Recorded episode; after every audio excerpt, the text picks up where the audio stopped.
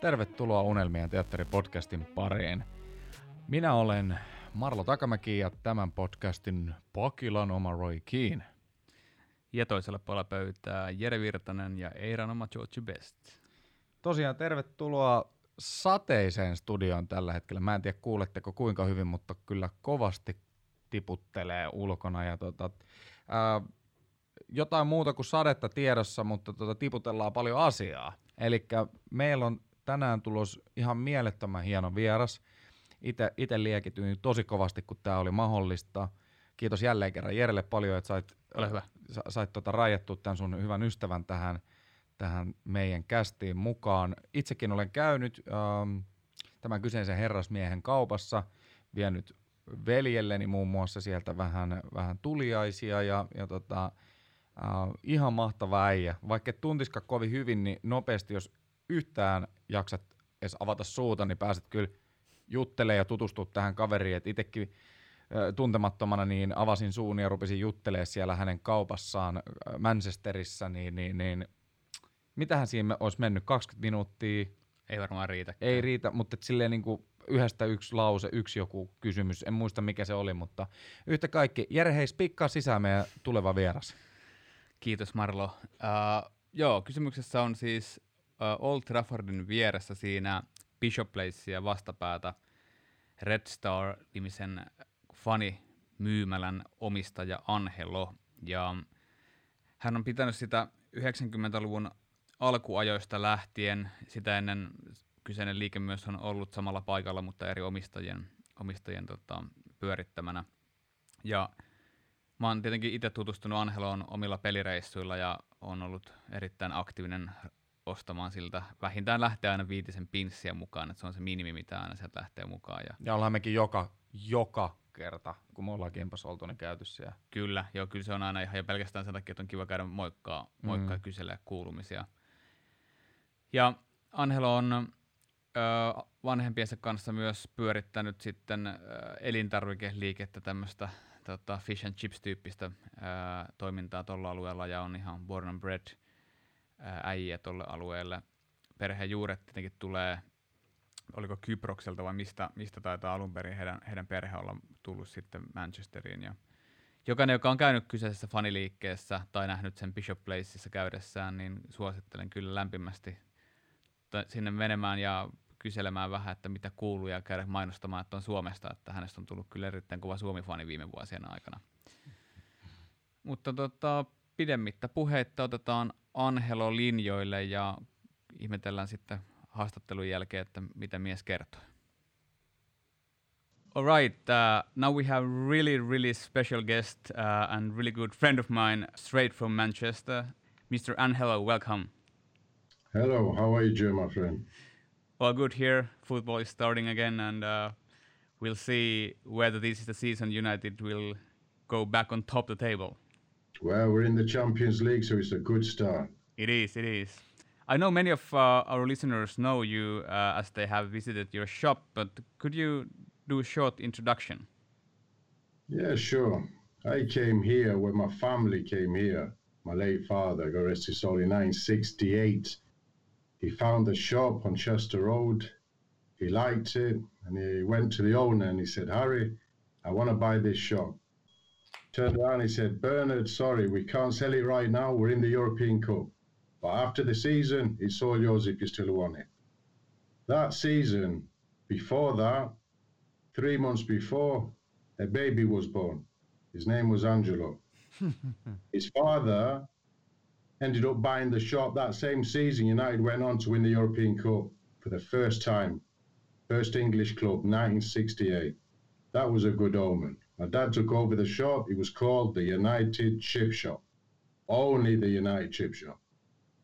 And from then, I grew up on the foot doorstep of Old Trafford all my life since I was eight years old. Seen the old crowds, and believe me, they were a very rough crowd indeed. And I still see them now. The last one only came in five minutes ago. Joe knows only too well. But he's a good chap.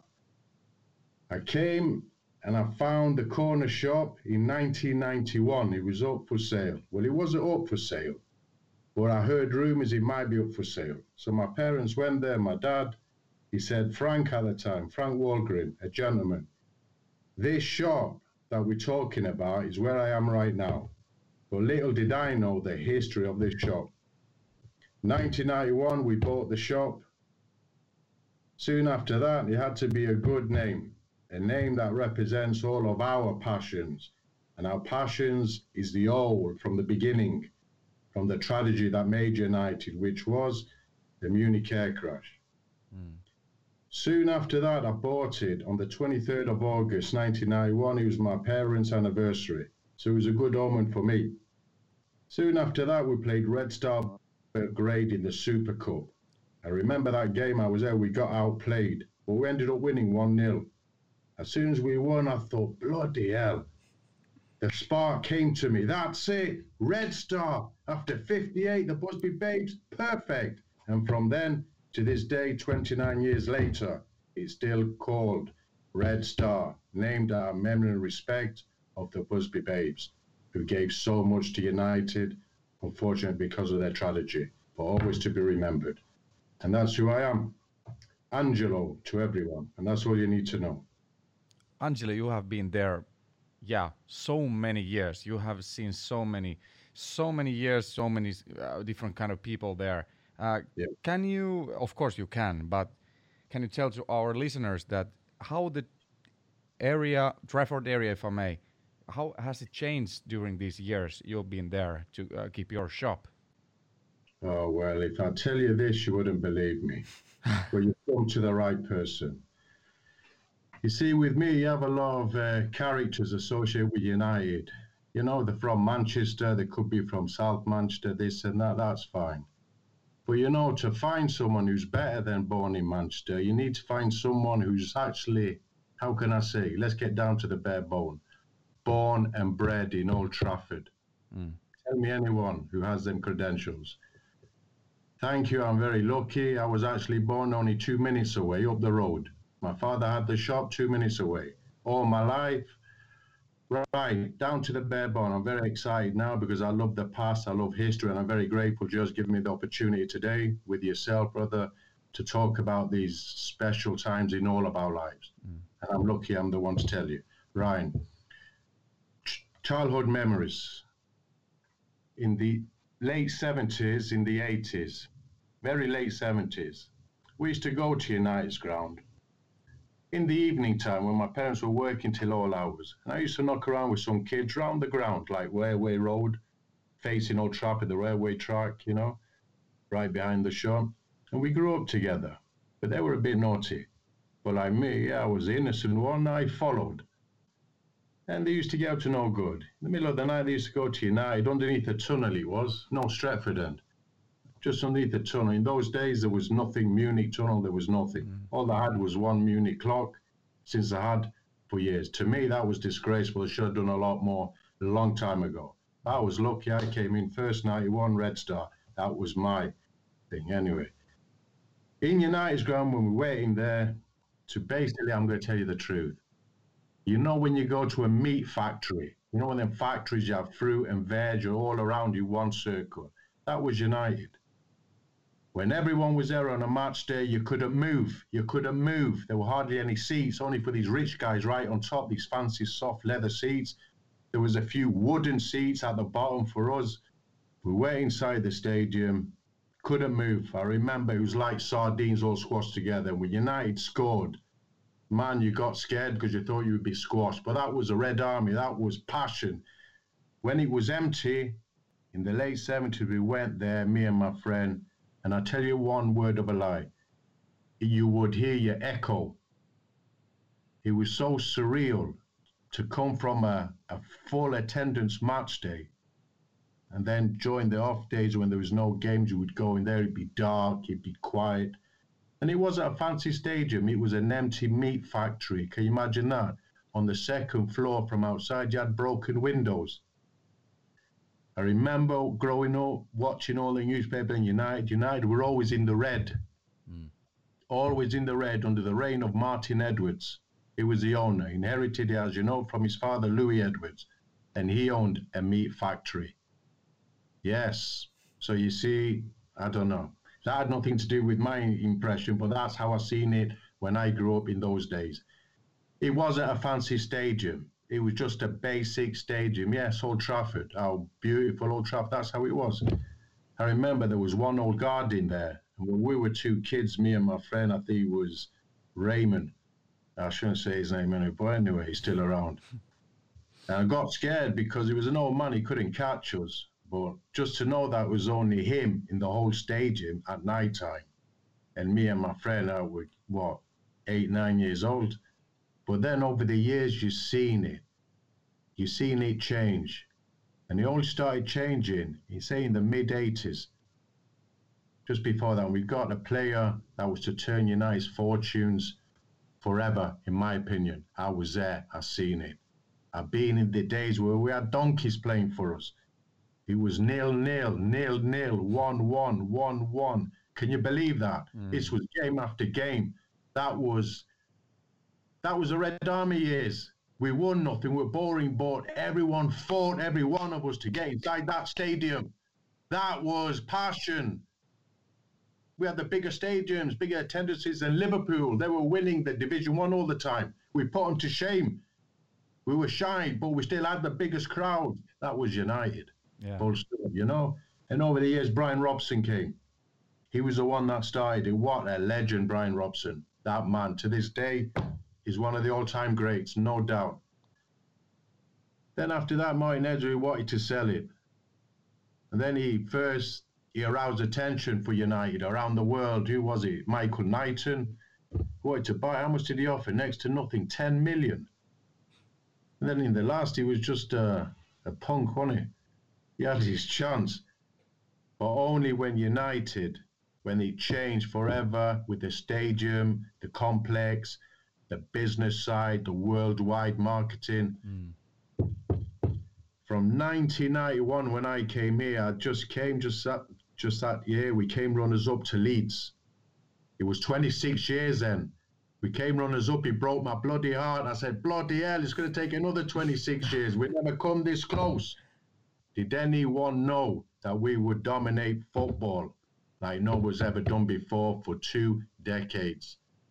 That year, 92, 93, from that, when United won, my goodness me, it changed all of our fortunes. United have brought in a commercial manager from Tottenham, um, Edward Freedman.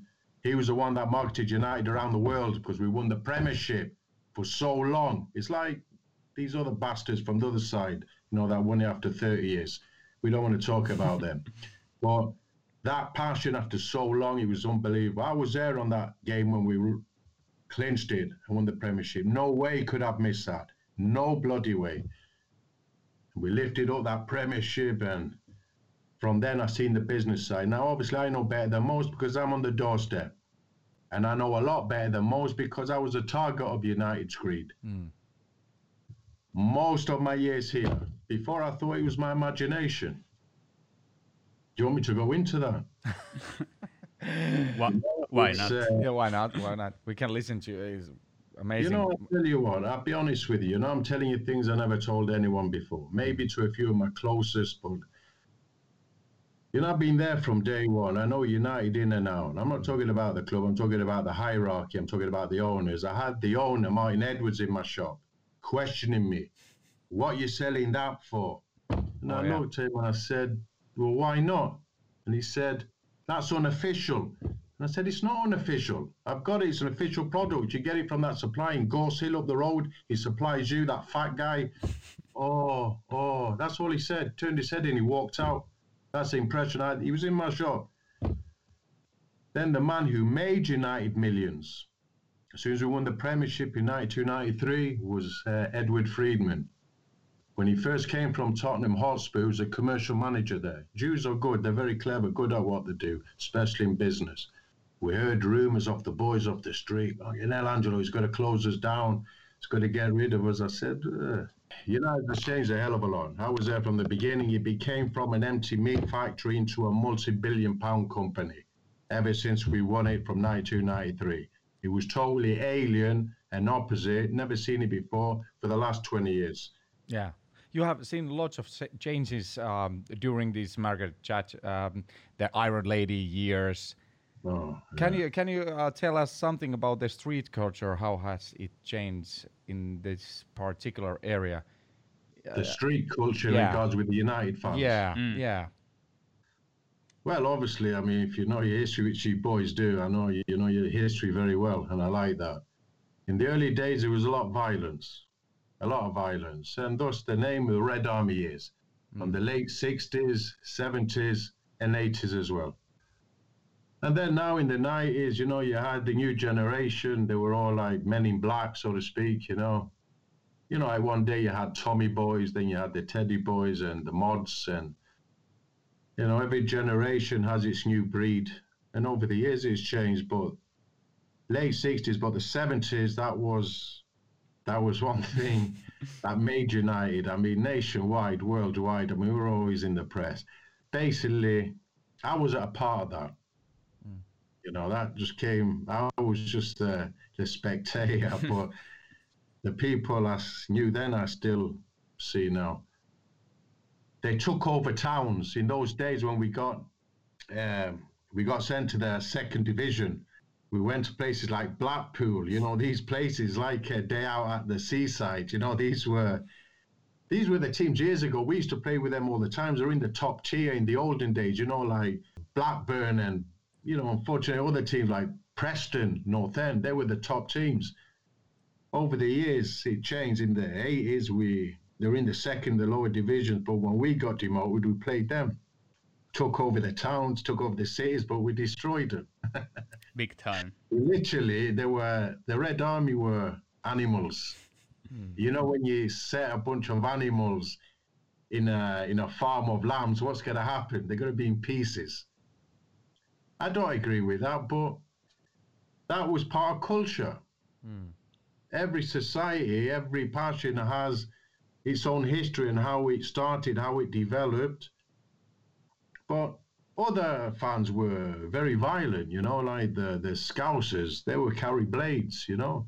They would deliberately go out, their name, trademark was to slash people. Mm. You know, at least basically we talk with certain hooligans, they were responsible because they fought other hooligans that wanted to fight. Fair enough. You want to fight in the playground, that's that's all right, acceptable. But there were other groups that would pick on innocent people. They weren't part of the crew, you know. They were the factions. They were the outsiders. We don't talk about them, you know. Yeah. If you do it, you do it the right way, man's way, and that's how it was. That's the memories I had. I still have. Everyone has. How, how have you seen? Um, we have spoken this many times. Uh, like the culture, fun culture has changed a lot, of course, because of uh, uh, the politics, but also because uh, everything has become global. So, how how that has been seen uh, through your eyes that it's United is a global brand, its uh, fans are around the world. How you feel about that? You know, I think you know how I feel about it. I'm against all this greed and commercialism and your marketing. It's like United, I've always been a piece of media available to the highest bidder. That's cheap, you know? Hmm. I mean, I've seen that. I'm sick with that. I'm sickened with it. I've always been against that. I've had my views. I had interviews in the past saying how there's too much money and the way United they protect the players and stop them from signing for fans that was part of our culture and history from the old players. You know, these sickening cheap things. But yet the players, you know, they were signing for other things. We're talking about the fans now. The fans' culture has changed not only at Old Trafford over the years because of certain rules imposed by the governing bodies like the council, like stopping traditions that have always been part of our traditions. Three, four hours a game, used to have a can of beers outside the stadium, meets with the fans outside and have a drink. That's my memories. That lasted since the beginning. But you know what the council did? Trafford Council, they banned the drinking on the streets. You see, now the thing is, no one's got a better insight in why they did that than me because I was lucky enough. About a year before, the street traders. I know the boys have been here for years since I was here, and their rates was doubled by the council for some reason, and they were pissed off. So they hired a solicitor and they arranged a meeting at the council. And then he approached me and said, Why don't you turn up? And I said, But what does it concern me? I'm not a trader. And he said, Well, you're part of us. You got the show right. You're not a trader, but you might learn something. So I went down there, stayed quiet. We sat in a room meeting. And there were the head of the Trafford council, two women. One of them was Nicola, the other one was the trace, trading standards Donna. And I sat there, and the other one were having their views why you would charge us this and that. And then she let it slip, and this is what I'm going to tell you now. And she turned around the head of the council says, You know how much it costs to clean up the dirt from the food and everything, the waste after every every year? It's quarter of a million. And you know how much it costs to clean up the cans? The cans is another quarter of a million. And that's the situation we face. I don't forget, this is after 2008. The recession hit. Mm. So they're saving money. But by saving money, they've targeted something so important to all the United fans and to their history. They've destroyed it basically. And that was the start. When fans stood there with the fathers and the grandfathers for the last decades, tradition, hours before the game, in front of the shops, in front, that was the forecourt, the heart of Old Trafford, drinking and having a laugh and singing the songs and the atmosphere. And then the youngsters would learn that tradition, carry on for another 30 years. Mm. The council finished it. Yeah, nobody mentions that. I'm very bloody angry because I'm Old Trafford born and bred. I knew how this area was. Over 50 years I've been here. You know, if somebody has to blame, they're going to get the finger pointed at them. I'm not going to stay quiet. Mm. If fans are not allowed to drink, are they going to come three hours before the game and have that tradition? You've killed that tradition, a big part of our passion and tradition. And to this day, I see very clearly. That's one point how the fans have changed the fan base. And United were always part of it as well. I'm not talking about the club that I love. I'm talking about these wankers that own it. You know, the one you're slagging off all the time on every YouTube channel. Well, I've been there. I could tell you stories. I used to copy my stuff in the 90s. Blatantly copied my stuff. They used to buy the companies. I used to ring up the company. I used to buy, for instance, all these shirts with the little devil embroidered, you know, shirts, white, red shirts. You used to put a shirt on, you know. Smart Devil, who's called Final Score. So loads of them, loads of them. This was in the 90s. That was when United first won it. So they never had a clue. It was a bunch of wankers there. They're not from Old Trafford. They don't know what the fans wanted. So they came to me. This innocent kebab maker from Old Trafford. you know, they used to come with shirt and ties. They see these people say what they're up to. I didn't know who they were, where they were from. Mm. Then I used to call the company again. Order me some shirts, a few hundred. Sorry, we can't do it anymore. I said, what do you mean? He said, we don't sell them, we've been bought out. I said, bought out? So I was making money for you anyway. Never thought. Then I got these little books. I've still got them now. I think it was 1996. And it was called Philosophy de Cantona. A little book. You sell it for a fiver. Had hundreds. Used to sell them all day long for the boys. My shop's a supporter shop. Nothing fancy. Five hundred pound fiver ordering hundreds again. Next minute, the same bloody thing. I called up the company. Sorry, we've been bought out. I said, You're kidding me. I said, I just called up a company, uh, what, a month, two months ago. He said the same thing. Is it coincidence? Sorry, we've been bought out. Who bought it? I'm not, I can't tell you. I said, Fine. I thought, strange there. I went to the shop, they called it the mega store then. I went there. Bloody hell, the first thing when I walked through the door, I couldn't believe it. Like a pyramid shape huge pyramid on the front, Philosophy de Cantona books. I looked on the other side, they had the shirts with the little devil. I thought, fuck you know. Couldn't believe it. Went back to the shop. I said, right, the first guy, final score, he sold me the shirts with the devil. Rang him up. I said, listen. I said, you said you wouldn't tell me who bought that company. Another company said the same thing. You need to tell me. You're not going to see me again. What difference does it make? Who bought the United bought it? I said, oh, bloody right, you dirty bastards. They were copying my stuff. Throughout them decades, they copied my stuff. They made a fortune of us, mm. and they tried to keep me down. But I'm still here because I'm Old Trafford. They're not. They're from London. They're from here. They're from there. Not that that makes any difference, but you've got to be from the heart of the matter. You know, got to yeah. know the crack. Got to know the score, the game. About Old Trafford, what was your first game there when you what you see live? The first game. Oh, dear, that's going back a bit. Yeah. Sorry, mate. I could tell you the special games I've had. The first game you remember? Well, I remember the first game. I mean, my dad took me to the game always. He not to Old Trafford because he was working. Had the United Chip Shop. They were coming from the shop to the Stretford end. Mm-hmm. How could he tell you? But he took me when I had time to Wembley. He took me at that time when Nottingham Forest, because he had a friend who had a restaurant near Nottingham Forest, so close to Notts County. I never seen it. I said, look at that. Look how close it is. But Forest at that time, they smashed Liverpool. They were European champions before Liverpool. They could have carried it on if they kept the old players. Brian Clough, were fantastic. Really. That was twice European Cup winners or fantastic. And at that time, it's just after that. And we went there, and United played, and United was shite. Believe me, it was like watching amateurs. Let's be straight. we still went there, but I never liked the ground. It was very small, and he took me there a couple of times. My dad got rest his soul, and then we went to City's ground once, and that was a shithole. That was one ground I never forget. Bloody hell. Even the rats will have more pride to believe there. That's how bad he was. And after that, I remember we went to the FA Cup final. I remember one FA Cup final, 1979. It broke my heart. Bloody hell. That was the first heartache. That I could feel it in my heart. Mm. We were 2 0 down. The FA Cup playing Arsenal. And we came back in the last minutes 2 2. Can imagine the excitement.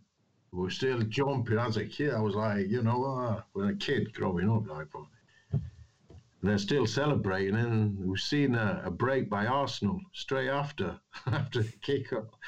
Mm. I remember these this Arsenal player coming down the wing.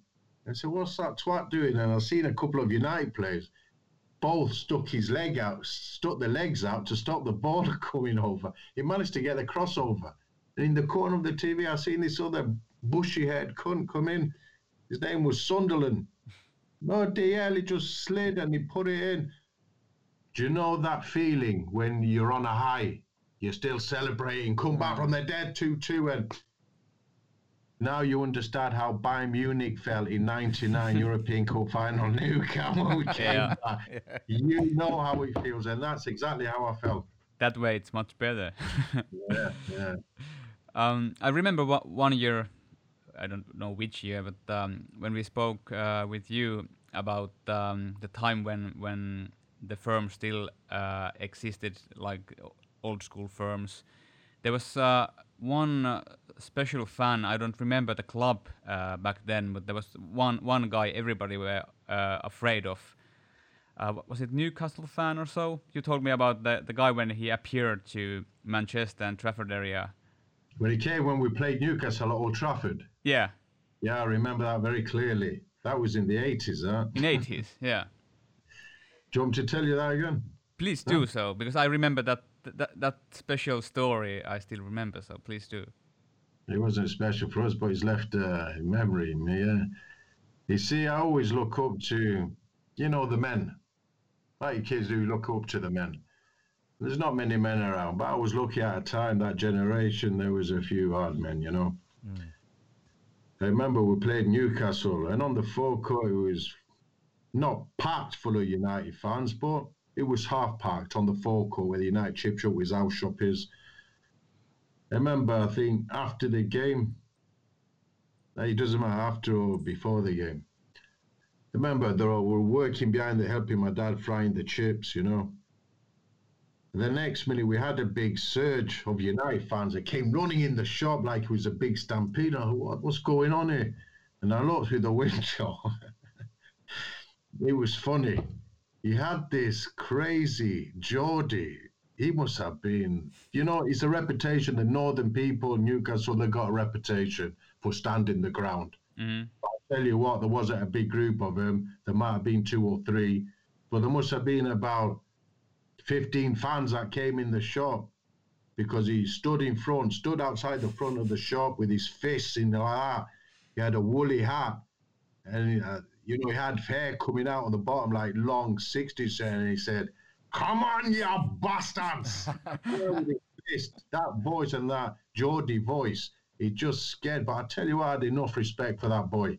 because he didn't care if there was 15, 20 of them. And he made his mark. Yeah.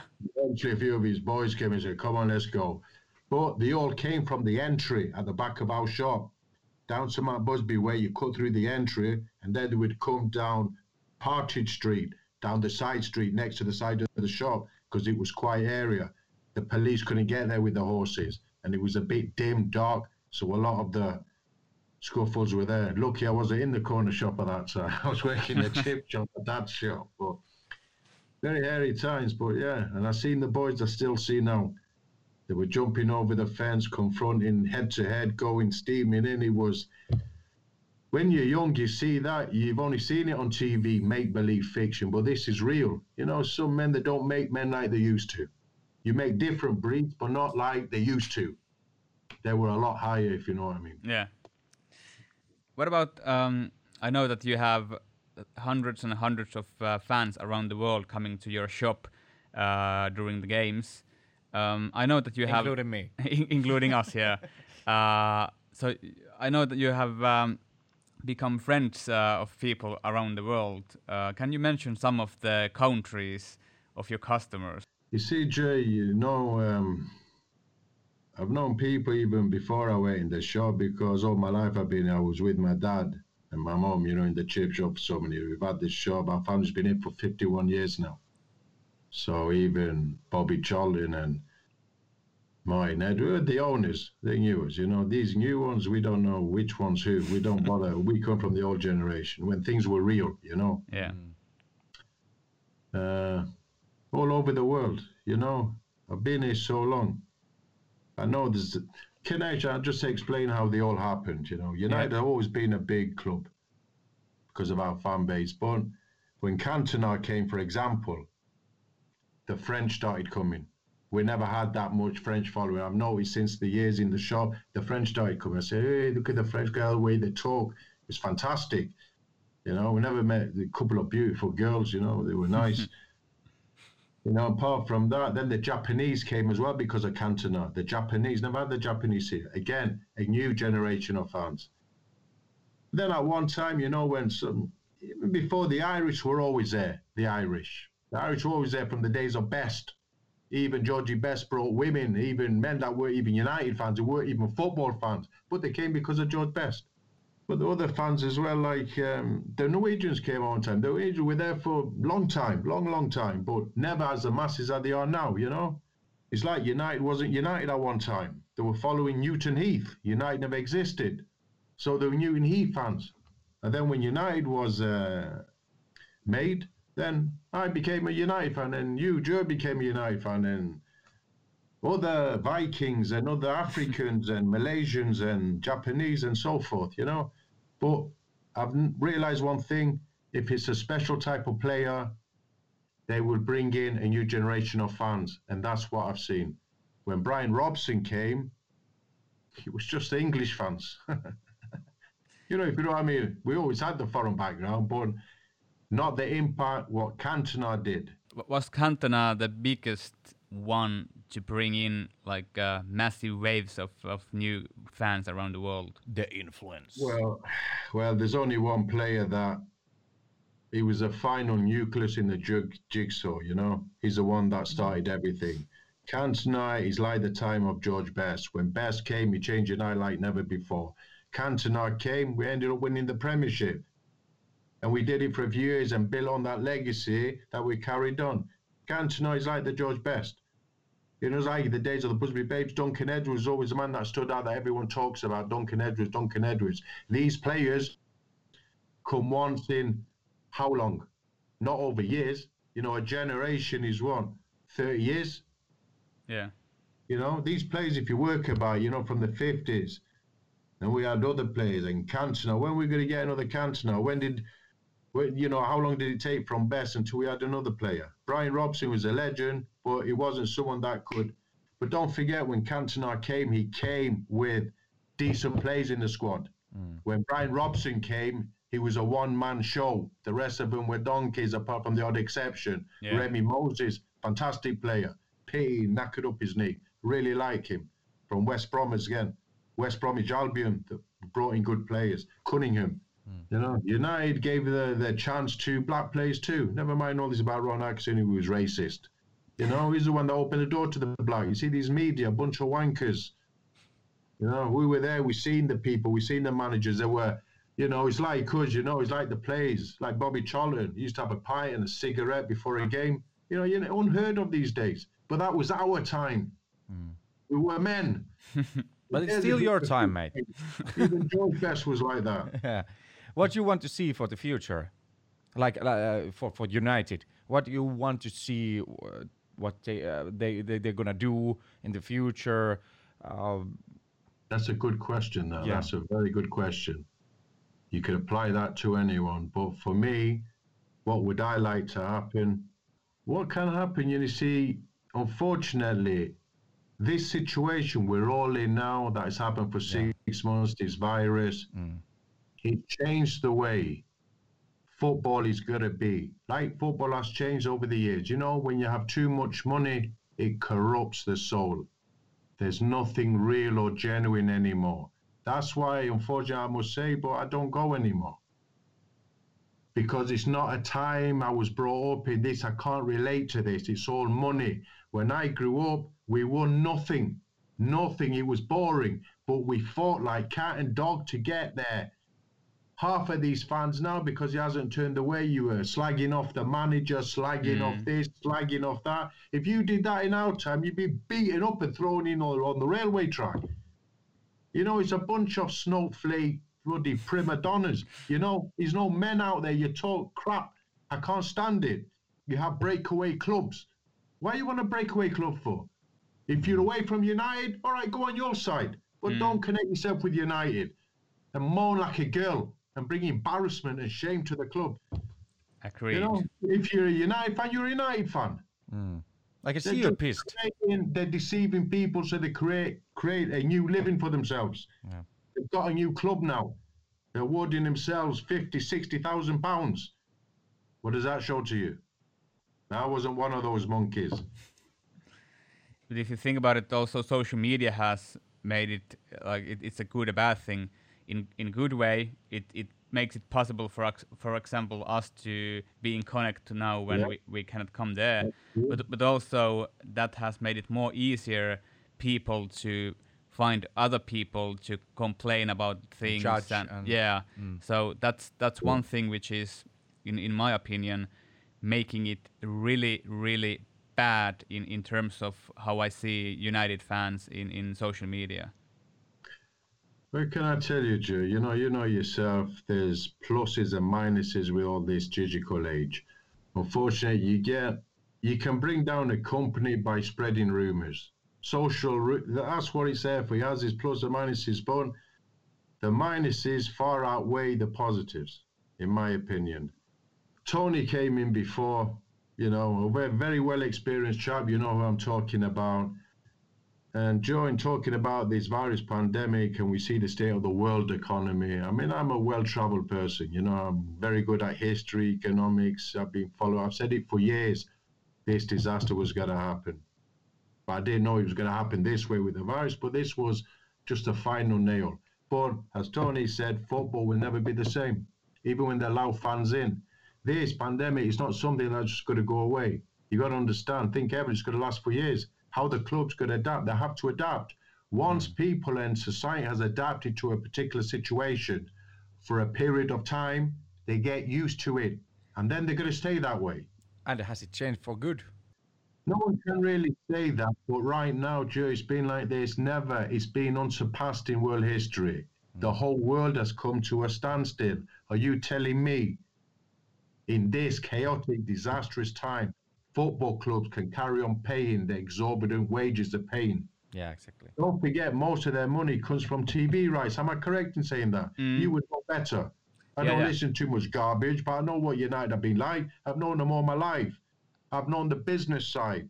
Not many people know the business side. But it's like any other company. It's all greed, money, make what you can.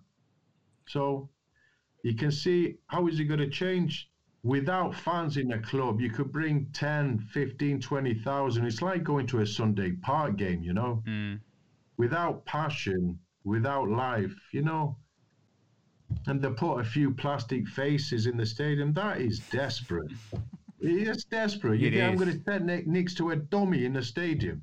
It is. What can you do? But it's so desperate. Desperate times means desperate measures. Mm. What's going to happen? Nobody knows. But you see what you see now. Nothing's happening. Can they last? Can United last? What about the other clubs? It's only a matter of time before I hear one Premiership club get into financial difficulty. I haven't heard anything yet. Yeah. Maybe other clubs and other players, but they're just prima donnas. the players are they are. Yeah, yeah. It's it's completely di- different uh, era. If you think about like, old players back then, they did drink beers before and after the games, and, and they went on to the bars with players, and and nowadays they are living in a bubble. You see, what you're saying, they got rid of tradition and they brought us into this new age where most of us, this is not part of our DNA, is it, Joe? Mm, We're not able to drink, like you said, we're not able to to be on a high hours before the game to get charged up like a battery yeah. that we've always done. But that's a change in times. Um, I think more than ever, uh, it is really important people like us to maintain the history, maintain the stories, and they'll like share the stories. As I have noticed that most of the fans, not all, but most of the fans, they don't know anything about the club history besides like few big things. And at the same time, because of the way the clubs are, I think the clubs are and belong to the fans and the old players. They And- should. Yeah, and that's how it doesn't matter who owns the club, but the uh, the stories need to be shared and the old players need to be heard because they are the club, they are the history, and they are the reason we love the club. Yeah. Well, that's true. Well, you know, the clubs really have never been a part of history. They've used their history to make money. Yeah, to survive. I told you one point, very important point that I made before. Growing up after all over them years since a childhood to adulthood, and I knew the tragedy that this disaster, the Munich air crash, did to United. But over them years, all I seen was that little clock. And I thought, because of the size of this tragedy and what it did for our club, couldn't do anything better than that? Always clearly stayed in my mind that cheeky bastards, they have no respect. But before they did anything to Old Trafford, I always be happy and grateful to know that Angelo Agathangelo named his shop in 91 at Red Star for the boys, my respect. And then what United did after that, when they hit 50 years anniversary, cheeky, disgraceful. Only then did they start building a tunnel because they capitalized on it. When I did I did it naturally. That's disgusting, but they are the devils. That's just a name, by the way. But when I say a name, it does exist, but the people operate that way. Just Yeah. devils, not don't red do devils. anything genuinely. It's all false. I hate that. With me, what you see is what you get. Mm. If I am blind, doesn't mean I'm a bad person. It's because I'm angry, because I don't like injustice. I don't like people taking the piss, especially from my own people, and using the club as an excuse to do that. Just gets to me, like it does with you and everyone around the world. Yeah. Because it's our club. It's not their club. Without us, it wouldn't exist. the thing is um, now when times have been hard in sense of also uh, how we play and and the that we are not winning all the games and championships now the fans around the world the supporters club uh, i think people are getting more and more united at the at the moment for example atmosphere in malta when they have the 60th birthday or the events they arrange around the world and, and how, how the supporters clubs are helping each other, I think this is the best possible effect what can happen uh, in, in, in hard times. And I think it's, it's gonna last upcoming decades that people actually kind of reunite and the fans reunite and all those, how, how would I say it, uh, not that big fans, they disappear. Plastic yeah, well, fans. you know, can I tell you, Jay? I- You just said the. I'll give you a perfect example. You see, when we were coming down from our pinnacle over the years, you know, which was happening before Ferguson, you know, retired. And I remember when we started winning, we had new fans appeared out of nowhere. And then as soon as uh, Glory finished, they were gone. When we were on the way down I seen City, the way first time everything was coming together, like we did in the early 90s, you know, before we started winning. And then see we're coming. I said to uh, City fan, I said, your time will come. It's all coming together. I see the same thing. But we said when the glory comes, you're gonna have the Malaysians, you're gonna have these Chinese, you're gonna have this you've never seen before. and that's what happened to City. And that, that's what's happened to Liverpool now. Mm. So there's genuine fans and there's bullshit fans. You get them everywhere. Of course. As for supporters clubs, you see, I'll just tell you straight, it's good to see supporters clubs, but when you say when they have a certain power to influence certain things. Fan base, yeah, it's you have a right because we're all together, one family. We keep everything together. But I don't know. Uh, you see, are you telling me what you? What exactly are you trying to say about the supporters clubs over the decade? You're going to rule, or you're going to? No, not, it, it's it's more more or less what I mean. That, that um, I feel like the like the hardcore and the heart of, and soul of fans in Manchester, like the original boys, you know, and uh, those combined with the like true supporters around the world, I think the gap between all of us and, and uh, the friendship and the familyness, the harder times are, the more people are getting together around the world in, in, in Manchester United yeah. family. And, and yeah. when we when we start winning, I bet uh, it's not gonna change until, uh, uh, of course, if something big happens ar- around the club. But I, I think that's the best thing what has happened during the like past seven eight years. Well, yeah, I mean, through the supporters branches, uh, they contribute a lot. They've increased the fan base and they brought us kind of together, especially now because of this virus. But when you refer to some of the original boys and the hard boys. A lot of the original boys are obviously from Finland as well, that have been there for decades. And in Norway, in Germany, you know, and even in Ireland, you know, for generations. So the genuine boys have been all over the world. Probably your grandfather was one of the nutcases, you know. Your father, you didn't know, your uncle, you know, but United have always been in our countries for generations, going back 50, 60 years. So it's not just exclusive to Old Trafford. You get some people from Manchester that not really United fans. They only say they're United fans. Angelo, um, because we talked about uh, a lot about uh, Norwegians, even Finnish, what and, and, and people from coming abroad. Um, what about domestic fans, but away fans? Do you have any sympathies for any like Newcastle, no, Brighton, whatever. But you know, any any domestic fans, away fans uh, who are coming to your shop, is there any? And do you have any sympathy for any other uh, city fans? I don't have any sympathy for any fans, none, none whatsoever. Why? Exactly why? I'm just I'm a hardcore United for. It's like all of us. We don't care about others. We don't wish them the best every time we play them, we hope we spank them 6 0. You know, I mean, we're very hardcore, certain of us. I wouldn't have any sympathy for any other fans, but generally, the way it's hurting us, it's hurting them as well. Mm-hmm. And eventually, ultimately, it's hurting and destroying our game. So I do have, in that respect, to be honest, cut the jokes out. I do have sympathy. You have to, because we're all in it together. I told you, football is part of our lives. So what affects us will affect others. And to have harmony, we can't have disharmony. So we have to unite. That's obvious, right? Mm. I'll keep my biasness as being biased, red, but you have to be honest. Mm. It does concern us all, and I have a lot of sympathy because we're all in it together. Mm, yeah. It's our game. We're not going to play by ourselves, are we? We yeah. want the worst for them. If they exactly. go under, we go under and that's what you see actually when people go uh, to follow England. England's another thing. I don't follow England. I wouldn't know.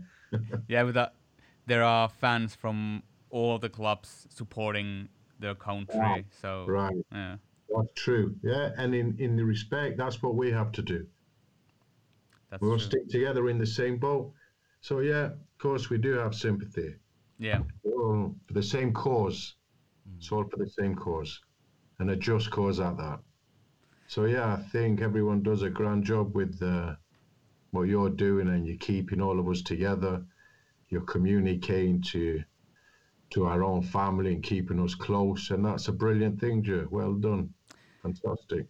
now the most important thing here you are opening new website so that us fans who cannot travel at the moment to your shop we actually can buy some stuff from your shop really soon from internet Yes, that's right. Well, I've chose the perfect name. As you know, the shop has always been called Red Star, so I managed to get the domain name redstarshop.co.uk.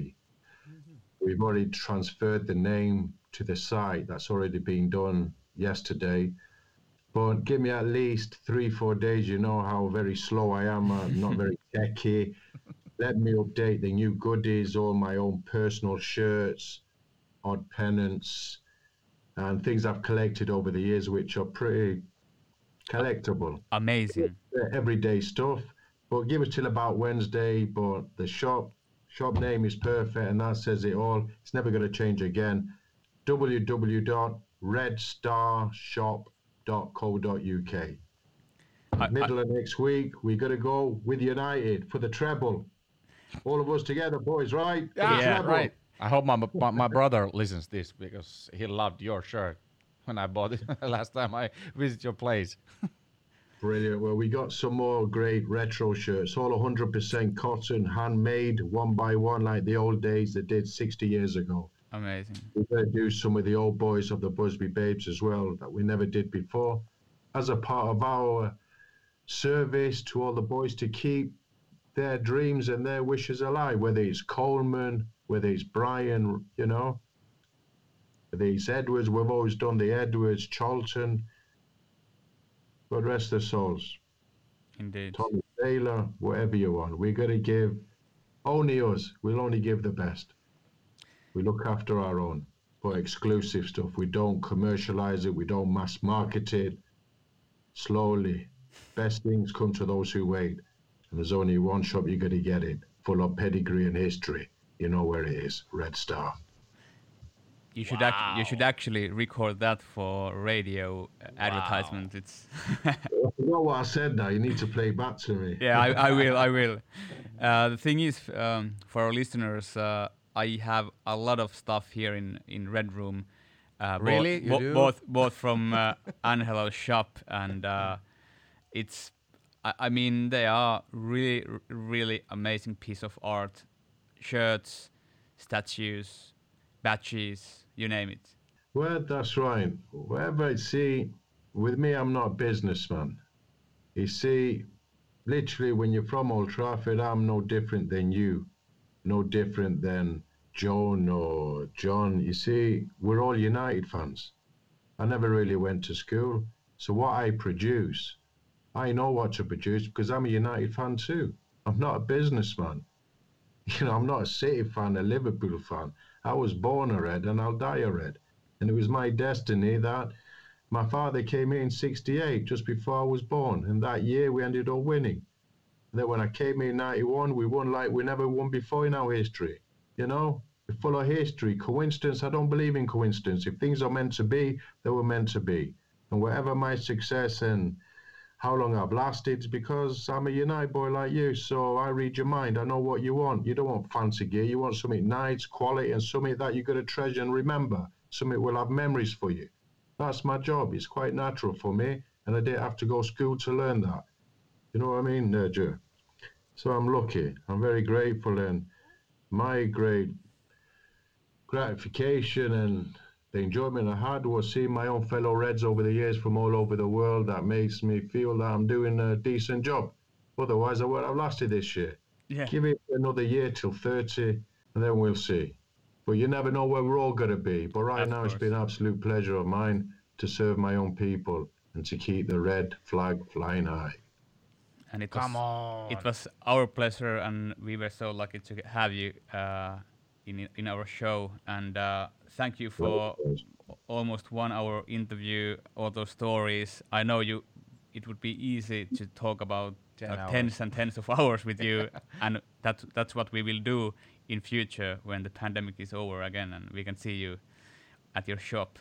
Um, thank you so much, Angelo. I, I hope uh, that you and your family stay safe, and uh, let's chat soon. Uh, I will do, Joe. It's been an absolute pleasure, and I look forward to coming down to your opening day for your Grand Supporters Club. The interview today has been absolutely smashing. You made my day. The hour has gone so fast. It leaves, seems like two minutes in the pub, and I've even had my third sip of beer yet.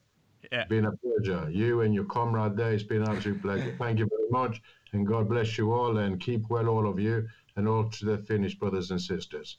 And all the best. Up the Reds. Thank you very much. Thank you for my side. See you soon.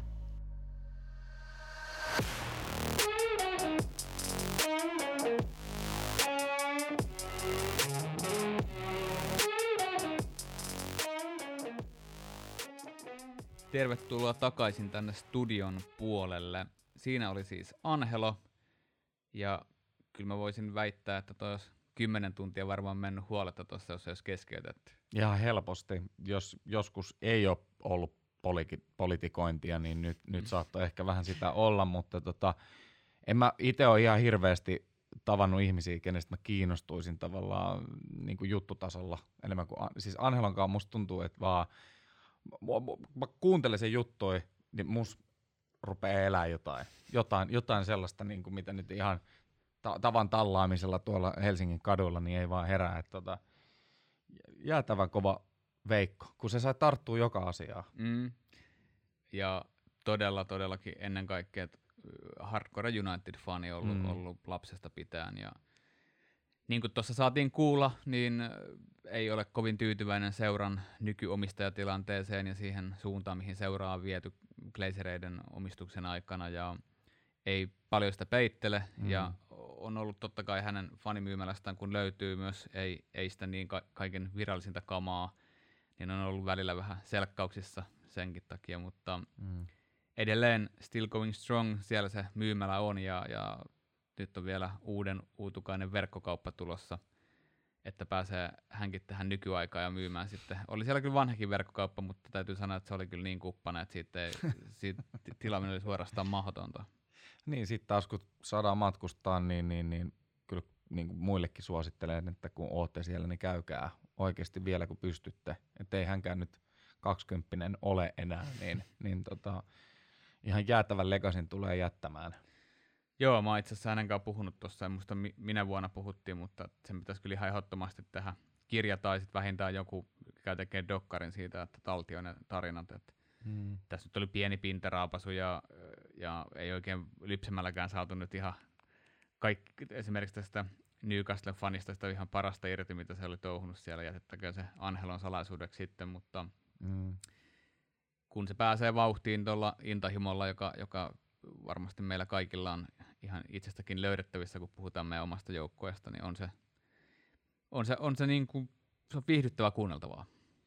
On ja, ja tota, toi sen intohimo oikeastaan siis kaikkeen on jotain semmoista, niin kuin, mitä mä ihailen ihan kamalasti. Mä tota, näen paljon niin kuin, oma, oman faijaa tuossa, omaa faijaa tuossa, niin kuin intohimoa kaikkeen, kaikkeen ja tota, miten niin kuin, ottaa asiat, niin, niin en mä tiedä, jotenkin mahtava kuunnella. Kauhean niin kuin, tuntuu, että olisi jossain niin kuin, loistavan luennoitsijan, um, niin tietenkin luennolla. niin, tietenkin luennolla. Joo. Joo. Öö, se on Bishop Place itsessään tietenkin on monelle fanille tuttu ja, ja on se joillekin se The Bar ja vähintään se nyt on kaikista kuuluisin noista, niin Kyllä sen pitää käydä ainakin. Että tota, kyllä. Mutta Bishop Placeista tosiaan matkaa tuohon liik- myymälään on, mitäs mä sanoisin, Jaksat sä heittää Kymmenen. kiveä? 10 metriä. No Kyllä minä heitän. Minähän olen meistä heittäjä. Okei. Okay. Ja tota, ö, mitä nyt on ju- jutustellut ja mitä hänkin tuossa vähän fiilisteli, että tulisi se 30 vuotta täyteen, niin se voi todellakin olla niin, että se 30 vuotta jää hänen etapikseen tuon myymälän osalta, että on, on Mm. sosiaalisessa mediassa myös ihan julkisesti laittanut, että on kiinnostunut tässä tulevina vuosina myymään sen seuraavalla, joka jatkaa sitten Legacya. Että perheellinen mies ja kiin, heitä kiinnostaa paljon nähdä maailmaa ja, ja te, tehdä jotain muutakin sitten, että Mm. On tuo varmaan aika hurjaa hommaa jo muutenkin ollut, kun on muuttunut niin paljon laji ja, ja turismi ja kaikki muu, mutta nyt Niin kyllähän se tuossa pandemia. haastattelussakin kuuluu, että Kyllä. ehkä aika, aika myös tehdä jotain muuta välillä. Että. Jotenkin vaikea nähdä, että se osaisi tehdä mitään muuta, koska niin, toi on ollut niin se juttu. Niin. Mm. Ja teille, jotka, eli valtaosa, jotka nyt tietenkään mun tietää, niin Tony, kehen se viittaa, on siis Tony O'Neill, eli, eli tämä Red Armin vanha vetäjä. Ja tota, varmaan aika epävirallista tietoa, mutta kaikki, ketkä siinä on pyörinyt, niin tietää, että aikoinaan Tony piti siinä yläkerrassa jonkinnäköistä lippuluukkua tai jotain omia vieraspeliä. Itsehän se ei ole päässyt Englannissa peleihin vuosikymmeniin. Niin. Ja Tony on nykyisin siis itse tuon Hotel Footballin ö, ovella duunissa, että ei sekään ole pitkälle päässyt Old Traffordista, vaikka sisään sinne ei varmaan enää, mä luulen, että sillä on elinikäinen porttikielto kyllä. Mm.